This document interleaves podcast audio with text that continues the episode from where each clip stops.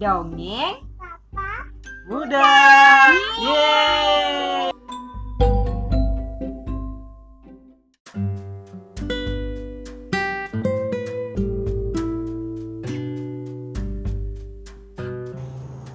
Ini adalah kisah tentang buah kurma. Kisah ini ada pada surah Ali Imran ayat 35 sampai 36. Allah menciptakan suatu jenis tanaman yang dapat dinikmati manusia, yaitu pohon kurma. Pohon ini bisa diambil buahnya. Di Indonesia pun, kita tidak akan sulit menemukan buah kurma. Buah ini banyak kita jumpai menjelang bulan Ramadan.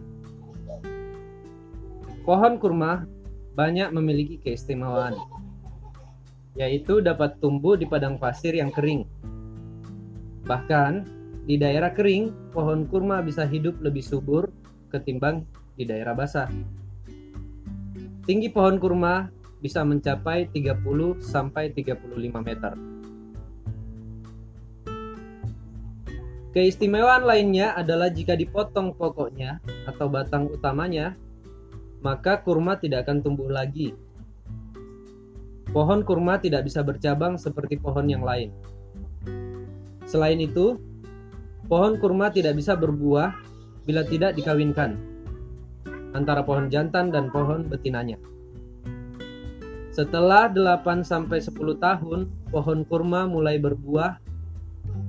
Kemudian ia bisa hidup sampai umur 100 tahun.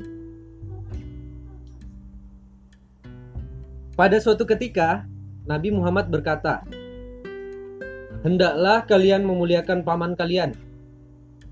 Para sahabat Nabi pun menjawab, "Siapa paman kami?" Nabi Muhammad lalu menjawab, "An-Nahla atau pohon kurma." Konon, pohon kurma diciptakan untuk memuliakan Nabi Adam. Pohon kurma akarnya menancap kuat di tanah. Pohonnya kokoh dan buahnya bermanfaat.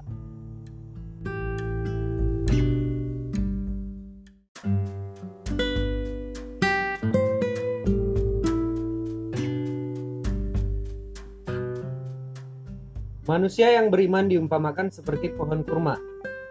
Imannya kokoh, kuat, dan tindakannya bermanfaat untuk banyak orang.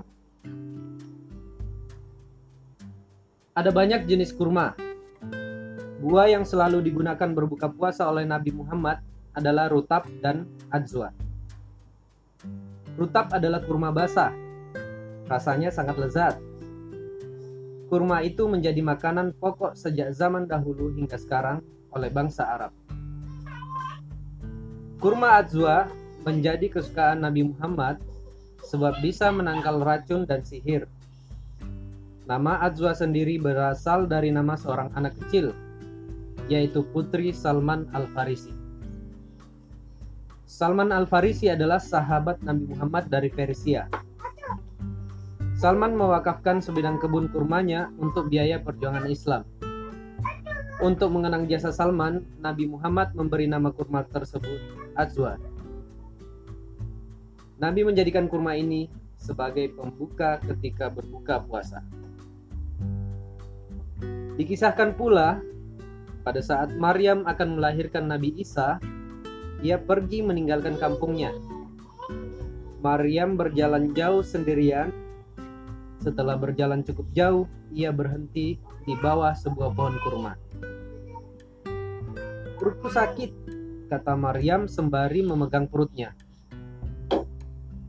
Malaikat Jibril yang mengetahui kesulitan Maryam datang menolongnya. Kemudian berkata, Goyangkanlah pohon kurma ini. Buahnya yang jatuh bisa engkau makan. Maryam menggoyangkan pohon itu dan memakan buahnya. Tenaganya pun pulih kembali. Akhirnya ia melahirkan Nabi Isa dengan selamat.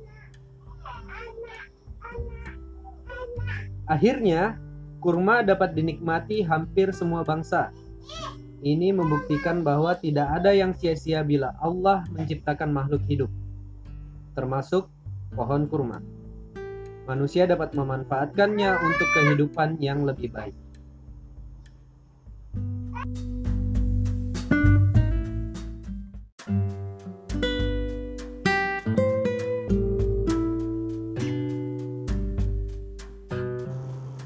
Apa hikmah yang bisa kita ambil dari kisah ini? Buah kurma diciptakan Allah dengan keistimewaannya.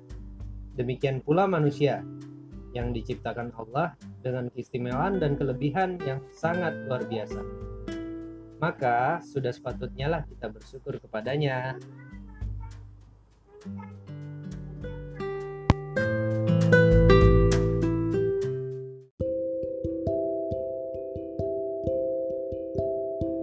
Jangan lupa dengerin lagi episode selanjutnya ya.